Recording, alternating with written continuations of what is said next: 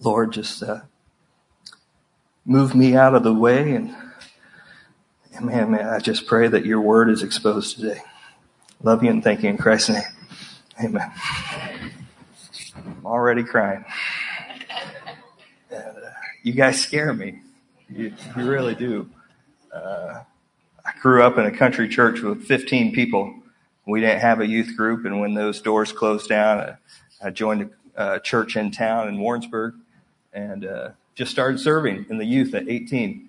Uh, I've done that for the, the last 18 years.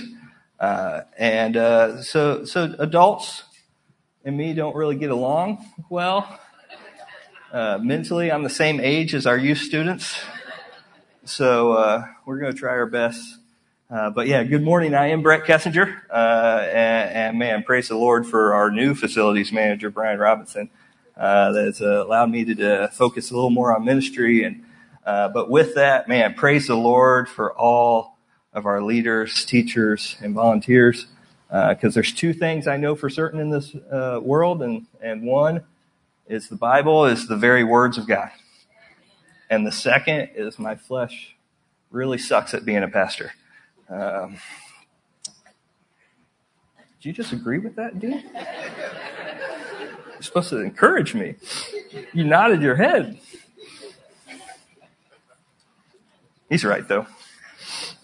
Uh, I'm more of a physical work type of guy. Uh, I, am really bad uh, at communication. Uh, and since I got ordained four years ago, ago, I'm right now working on my fourth title, uh, being worst communicator here on staff. Uh, so I'm hoping to get that by the end of the year, and Alan gives that to me again uh, essentially, I'm the Detroit Lions of Harvest Baptist Church, and uh, and there's a good chance. Uh, Ron has set up the odds that there's a two in one chance that I'll get fired after this sermon. Somehow made it through the first one, but uh, but you know you can get with Brandon. You can get Brett Bingo if you want to. We'll, they'll have spots on there like Brett says something false. Check it. Uh, Brett will misspeak. Check it. Brett has typos. There's already at least two in the handout that I know of. Like, I'm saying I'm preaching through Genesis 13, uh, 1 through 14. We're going to verse 15. Why did I stop at 14? But Hebrews 13, 14. Completely copy and pasted the wrong thing. It's in your handout. I'm sorry. Uh, uh and, uh, there's a good chance on Brett Bingo, there'll be Alan has to apologize for Brett next week. So if you don't complete bingo this week, you might be able to fill in that blank next week. Again, there is Brett gets fired, and then we all know there's the free space right in the middle. Brett will cry. Uh, and so you can fill that one in right now. Uh, but despite being scared, despite crying, and it's like, why do, why, why, do we do this twice? Why can't we have one service? I, I cried. Why got to do it again? Uh, but whatever. We're going to full send, full send today because today is promotion Sunday. It's an important Sunday. Our children are moving to the next grade. Uh, there may have been many detours, but man, we stand behind our children. Uh, we say they have what it takes for the next step in their life. Uh, and that's a big announcement. Uh, as Alan said, our sixth graders right now are in here with us uh, to join us in this very room to worship. And they're going to promote that God is worthy. man, they're in here to pray with us and promote that God is our strength. They're, they're here to study the word with us and promote its truth and they're going to fellowship with us and promote the body of Christ because they're an important part of the body. Uh, but so for today, this isn't just about the students promoting. Uh, I feel like I don't do theses, but since I'm in Alan's pulpit, uh, the thesis today is just simply, man, we must promote the Lord, and so that that's what I pray we do today. Uh, don't mind me; I just got to get comfortable. Uh, but uh, I wish I could say I promote the Lord 100% of the time. But like I said, I, I, suck at a lot of things, and that's another one of them. Uh, and, and, and, man, and, and, so Genesis 13, it, it's honestly, it's for me uh, as much as it is for anyone else in this room. So let's uh, just open up our, our Bibles to Genesis 13 and let's start reading in verse 1. And Abram went up out of Egypt he and his wife and all that he had, and Lot with him into the south. And Abram was very rich in cattle, in silver, and in gold. And he went on his journey from the south even to Bethel and unto the place where his tent had been at the beginning, between Bethel and Hai, unto the place of the altar, which he had made there at first. And there Abram called on the name of the Lord. So exactly, how do we get here? Context is king. And so we're going to go all the way back. We don't really know how much time passed from creation to when Adam and Eve fell, but we do know that from the fall to the flood was 1,656 years. And God hit the reset button and we kind of started over. But with that, it only took about 100 years for the Tower of Babel to start to get built. And men were trying to become their own gods. And God had to put a stop to that. So he confounded the, the languages, had them speaking all types of different languages, and had them scatter all over the earth. And then that, that lasted for about 300 years until we come to Abram. And we all know Abram would, uh, by uh, Genesis 17, gets changes his name to Abraham. But but at this point, it's been 427 years post the flood. It's been 2,083 years since the fall, and we find ourselves with God and Abram and a promise. And that's where this sermon and where we'll start today. We just simply start at a promise. And so to get to that promise, we got to go one chapter sooner into chapter 12. But before we do that, we're going to see point number one for today. You may not fully understand God's individual plan for you, but you can always rest in His promises. Can rest in His Word. There's a lot of things that are guaranteed for us. And here's what was guaranteed for Abram in, in verse 1 of chapter 12. Now the Lord said unto Abram, Get thee out of thy country and from thy kindred and from thy father's house into a land that I will show thee, and I will make thee a great nation, and I will bless thee. And I will make thy name great, and I shall be a blessing, and I will bless them that bless thee, and I will curse them that curse thee. In thee shall the families of the earth be blessed. So, Abe leaves. He does as God told, but he brings one family member that he shouldn't have brought and that was Lot, his nephew. Many say that Alan should have never brought his son-in-law on staff. and I would not disagree with that. But here we are, near Bethel, the home of the Lord, the house of the Lord. And so things are great. We're mostly following the command. I mean, Unfortunately, though, and that kind of causes a detour. And, and, and, just like many Christians do today, we hit a rough spot and we leave. So Abram and Lot, they leave. They leave the house of God and they come over to Egypt. They come to the world. Uh, and here, we've already made one bad decision, might as well make another. Abram tells Pharaoh, his wife, Sarai, later to be known as, as Sarah, was only his sister. But we got a problem because Sarah is smoking hot. And the Pharaoh wants her to be his little boo. And, and, and so, so Pharaoh's trying to get, you know, trying to make some moves. But God has to make a move first, right? God sends plagues onto Egypt. Uh, the Pharaoh finds out that Abraham was lying to him. And man, justifiably so, he's kind of mad. So he gives Abe the boot. And so Abe and Lot return back to the house of the Lord. You don't have to raise your hand, but my life feels like this a lot. Man, I just started discipleship. Uh, I, I, I maybe I, I just finished blueprint. Man, the Word of God is just changing me. I finish X, Y, or Z. But there's a famine. And that causes me to make some poor decisions. But I'm back.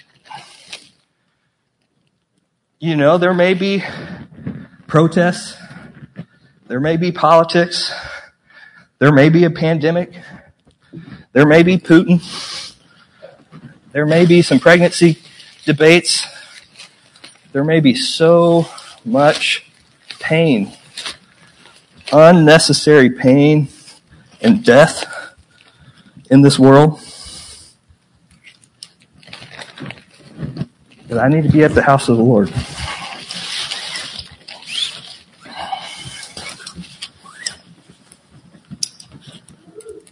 Yeah, praise the Lord. So many practices. And that was the best one yet. So, man, we get scorched by the sun, we get choked out by weeds, we get eaten by birds. And we become Ephesians Christians that leave their first love, the Word of God. But you know what's more powerful than your mistakes? The Lord. His providence. As Alan would say, God's eyes have providence. So this is point number two. Providence has paved the way through the famine. Abram and Lot are back on the Lord's plan. That's the important thing. They're with the Lord now. They're here. The past is the past. And like the prodigal son, let's promote the Lord's plan. Let's throw a party. And so that's what we're going to do. But not really, because that's not how the story ends for Abe and Lot. Contention begins. In verse 5, it says, And Lot also, which went with Abram, had flocks and herds and tents, and the land was not able to bear them, that they might dwell together, for their substance was great, so that they could not dwell together. As best I could find, this is, this is the first mention of just like wealth, like generational wealth. There's a lot of things in the Bible. Man, Pharaoh had a lot of things. Pharaoh gave Lot and Abram a lot of things as he kicked him out. But, but man, Lot and Abram were wealthy. And so it's cool to see this, this key part of, of learning about generational wealth and seeing the contrast of these two hearts. So on one hand, we have Abram, and he lived out this simple truth of how we treat pro- property. Proverbs 10, 22, the blessing of the Lord, it maketh rich and he added no sorrow with it. No sorrow. But future actions would show us kind of the heart of Lot. He was a little more like 1 Timothy 6:10, for the love of money is the root of all evil, which while some coveted after, they have erred from the faith and pierced themselves through with many sorrows. So this brings us to point number 3. Property will either turn your eyes to the Lord's blessings or pierce us blind. It again goes back to what are we promoting? Are we promoting the substance or the creator that gave us that substance? Hebrews 11:1 now faith is the substance of things hoped for and the evidence of things not seen. Man, substance. Grounded in faith, substance in what the confidence of the things of the Lord. Substance is found in his promises, in his word. 2 Timothy 3:16 all scripture is given by inspiration of God and is profitable for doctrine for reproof, for correction, for instruction in righteousness. All of it. All of it. Do you believe that, Christian? Do you promote that, Christian? Abe has a faith in the covenant, the very words of God. He understands that promise, so he makes a generous offer to Lot. In verse 8 it says, And Abram said unto Lot, Let there be no strife, I pray thee, between me and thee, and between my herdmen and thy herdmen, for we be brethren. It is not the whole land before thee. Man, there's a lot of land here. Separate thyself. I pray thee from me. If thou wilt take the left hand, then I will go right. And if thou take the right hand, I will go left. Man, Abraham had faith. So he knew he was in a win-win situation. He was in the safest place someone could be God's will. He used wisdom like a mother. She has two kids that need a piece of cake, but only one piece of cake. One kid cuts it, the other kid picks. It's a win-win. Everyone's a part of the process. And why do we do this? Romans 14, 13. Let us not therefore judge one another anymore, but judge this rather, that no man put a stumbling block or an occasion to fall in his brother's way. So Abram lived out his faith. He knew the outcome. Romans 14, 7. For none of us liveth to himself. This isn't mine. And no man dieth to himself.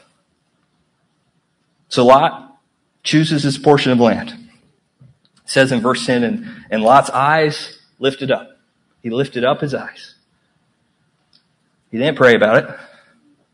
He didn't ask counsel about it. He made a decision purely based off of sight. The lust of the flesh. And I'll be honest, I like making decisions in the flesh. Like right now. I'm just going to leave because I'm tired of preaching. and beheld all the plain of Jordan that was well watered everywhere. I think we're in the suburbs. This is like a natural water sprinkler system. They had it made. They probably had three car garages for every house. Oh, or probably four car, five car. Who cares? They didn't even have cars, but they had garages. That was weird. But it goes on to say, before the Lord destroyed Sodom and Gomorrah, even as the garden of the Lord, like the land of Egypt, thou hast cometh unto Zoar. Then Lot chose him all the plain of Jordan, and Lot journeyed himself, journeyed east. And they separated themselves from one from another. Abram dwelled in the land of Canaan, and Lot dwelled in the cities of the plain. So he takes his tent.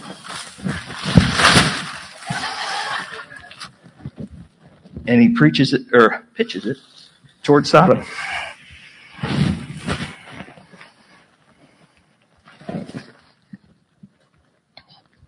Now, Sodom, it says in verse 13, but the men of Sodom were wicked and sinners before the Lord exceedingly. That's a good fact to know. We're in America, we really love our facts. And Sodom is wicked, filled with sinners. Here's another fact for you Ephesians 2 2. Wherein in times past ye walked according to the course of this world, according to the prince of the power of the air, and spirit, the spirit that now worketh in the children of disobedience. So the world has flung facts all over the place. Sodom's no different. Lots of people use facts. One of the people who loves facts the most is Satan himself. He loves to start with facts and he takes it and he squeezes it and he twists it.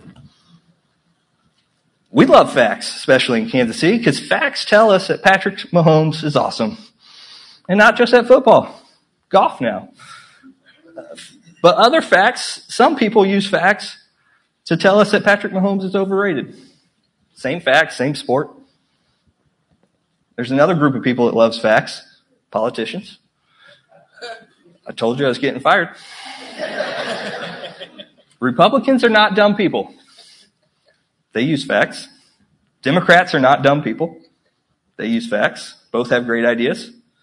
Both have bad ideas. But the great prophet Ice T once told me that left wing, right wing, same bird.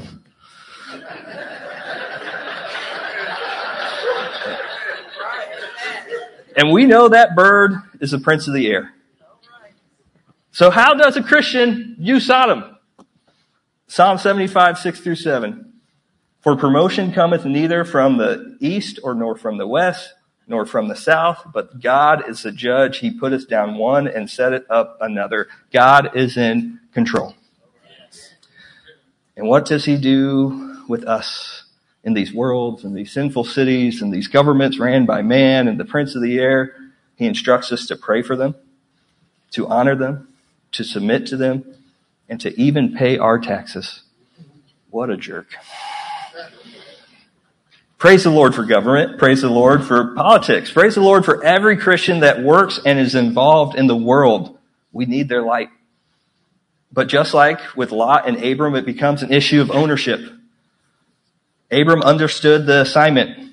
He understood that God holds us in his hand, and Lot did not fully get that. Isaiah 41, 10 and 11, fear thou not, for I am with thee. Be not dismayed, for I am thy God. I will strengthen thee. Yea, I will help thee. Yea, I will uphold thee with the right hand of my righteousness. Behold, all that were incensed against thee shall be ashamed and confounded. They shall be as nothing. And they that strive with thee shall perish. Unfortunately, a lot of Christians get wrapped up with Sodom, and we spiritually suffer. We leave our first love, and we start to use the same facts that the people of Sodom use. We, for whatever reason, leave the understanding that we have of the truth. I mean, we're actually the conspiracy theorists. We understand that there's a fight for the souls of men. We understand that there is eternity beyond this life. There's a prince of the air and the problem is sin. Christians understand that the only answer there is is the blood of Christ. But it's so easy to fall into man's wisdom and leaving behind godly principles. God's word does not contradict itself. So the Christian should not contradict the word. 2 Peter 1:20 knowing this first that no prophecy of scripture is of any private interpretation. So, our social media accounts they should promote biblical truths. Our verbal words that come out of our mouths they should promote biblical truths. Our body language should promote biblical truths. And I can't be lazy. I got to move. My actions should promote biblical truths. So this is point number four. Our position, our position should promote biblical truths. How we place and how we pitch our tent matters. And it should promote biblical truths. Lot did not handle the world properly. In time that we find, we find out that Lot turned his temporary dwelling of a tent and he built a home in Sodom. He got comfortable in the land. He got comfortable in a land that will not last. Hebrews 13, 14 says, For there have we no continuing city. The city will not continue. But we seek one to come. Heaven is eternal. It was at Sodom where Lot would become a social leader. It was at Sodom that he was willing to sell out his own daughters and just hand them over to the world. It was at Sodom where his wife found substance and was turned to salt. It was at Sodom where his daughters learned the world's understanding and took matters into their own hands sexually. Lot can't be mad at, the, or Lot can't be mad at their decision. He raised them in Sodom. What do we expect? So this may be promo Sunday for our students, but I need the adults to lead by example. I need the adults to promote Christ. We don't need to be the older generation that looks back at the younger generation as the problem. I mean, how do we get here? Yes, this generation may have a mental health issue. But how did we get here? Maybe it was the chemical warfare of Woodstock. Maybe it was the sexual revolution 50 to 60 years ago. Maybe it was because we stopped promoting God's word at the beginning of the 1900s. Maybe it's because we, as a whole, ushered in the Laodicean church age. This is not just this generation's fault. For every Christian that posts facts and opinions of how our education system should be ran, Man, I hope you're willing to educate, train, and disciple the very own students in this church. Because our only real weapon today is a sword. The Word of God. Take my guns, but leave me with the sword. And that's hard for me to say because I really like my guns. I don't even have any ammunition. I haven't fired a single one of them. But six of them come from my father. They're from the Civil War. Two of them come from my father-in-law, and I haven't built them yet. One of them comes from my brother. It's ready to go. I just don't have ammo. And I'm vain. I really like them. I like things. I don't know if you've seen me rolling in my 1998 Mitsubishi Jeep, Japanese Jeep out there. Oh, I love that thing so much. Love it. But we need to flip the script. 1 Timothy 3, 7, moreover, we must have a good report of them which are without, lest he, he fall into reproach and the snare of the devil. So don't be consumed by the world, but be concerned for it. As Blockbuster and Pastor Alan would say, let me be kind and rewind. Don't be consumed by the world, but be concerned for the world. Be concerned about having a good report of them which are without. Satan loves it when we do nothing. Satan also loves it when I open my big fat mouth and cause division. So we have to flip the script. I need some of you guys. I need some of you guys to fill holes in the student ministry. Today there's a hole at 9 a.m. For, uh, uh, in first grade. There's holes every Wednesday in nursery or Wednesday night stars. There's holes every week in, in Tuesday's Good News Club where we go to elementary schools during the school year. We hope to start a second school, but we need people. I need help with the youth. We need help for our college and career ministry. We need people that view the Word of God as their absolute authority and are willing to train children. We have to stop being surprised at the stronghold of the world. Sodom is not a surprise. We know. And here's where I'm going to get in trouble again. Point number five. If we are not partaking in evangelism and discipleship, then we have practically, not actually, but practically voided our beliefs. That's like me trying to give you guys dietary advice. It'd be like, you big hypocrite. Now I have given up soda for the last two months. It has done nothing. I think I gained weight. but 2 Timothy 2 2. And the things that thou hast heard of me among many witnesses, the same commit thou to faithful men who shall be able to teach others also. And that's our discipleship verse. So we got to flip the script. Point six, we got to start practicing using love to cover a multitude of sins.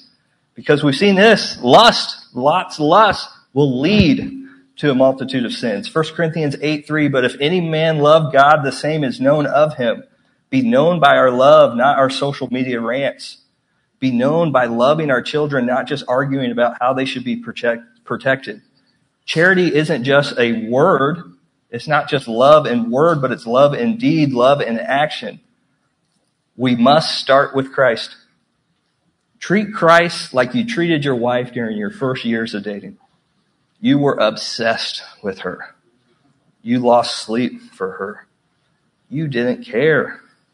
You talked to her on the phone past midnight, and once you hung up, you started texting her till 3 a.m. And yes, you had to wake up at 5 a.m. in order to be at work at 6 a.m. But you loved her. You sacrificed for her. You would tell her, I love you. And she would tell you, I love you more. And you would say, I love you most. And she would say, I love you most. Just You guys started making up words. That's how much you loved each other. You changed all your plans to just make sure her needs were met. And that's how we need to treat Christ. Or we could forget about him. We could pitch our tents and, and turn to Sodom. And many make that decision. But some understand the word. Some understand the promises. In verse 14, and the Lord said unto Abram, after that Lot was separated from him, lift now thine eyes and look from the place where thou art northward and southward and eastward and westward. For all the land which thou seest, to thee will I give it and to thy seed forever. Abram just gave Lot the land. He just gave it away.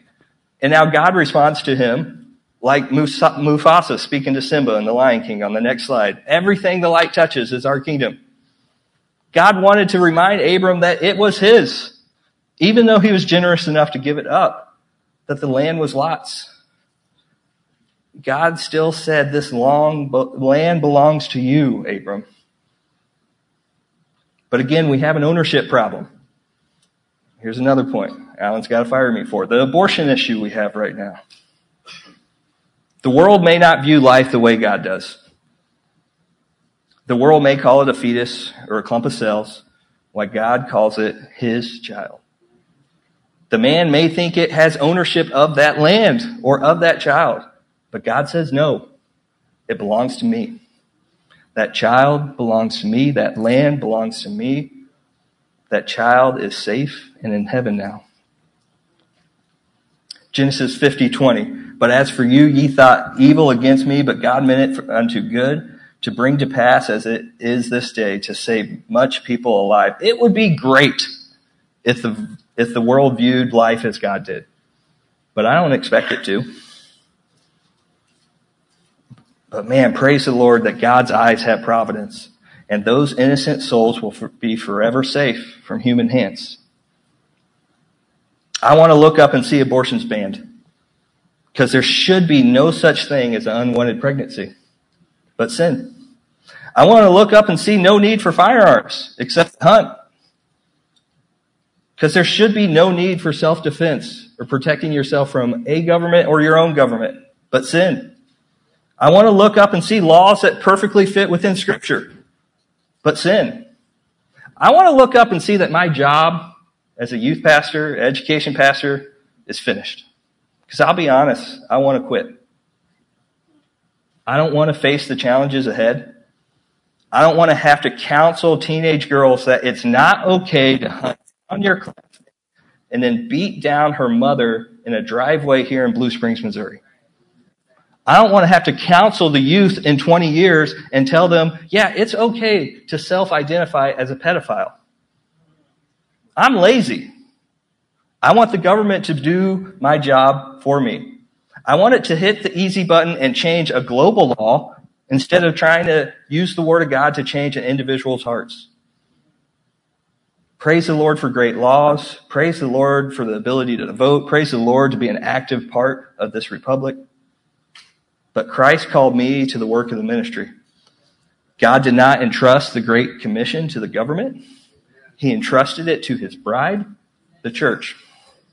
I've seen too many Christians throw in the towel and just fully trust Sodom. So I'm not quitting. Because I know right now there's 30 volunteers teaching 70 children the Word of God. I'm not quitting because I can look up and I can see Jesse Bowman, Josh Honker, Richard Freoff, Brian Robinson willing to preach to our youth. I'm not quitting because I see multiple men in this church preaching and filling the pulpit and filling the pulpit of a sister church like Bill Johnson's doing right now. I'm not quitting because I see Sean Kitley teaching discipleship too. I'm not quitting because I see you guys taking Living Faith Bible Institute classes. I'm not quitting because Pastor Alan needs me to protect his time in the Word and in prayer. I'm not quitting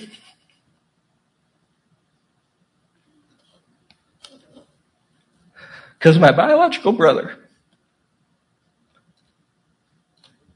is coming to the church for the first time in 40 years.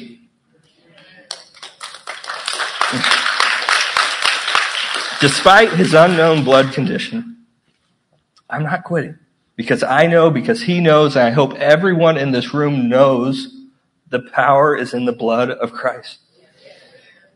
I'm not quitting on the Great Commission. I'm not going to pitch my tent towards Sodom. I need you guys to hold me to that because I want to. But we can't just not quit. I got to promote. I got to be active. I got to promote that God is worthy of my worship through evangelism. I got to promote that the living word of God is worthy of, of part, or passing on to someone in discipleship. I got to promote my brothers and sisters in Christ. I got to communicate better.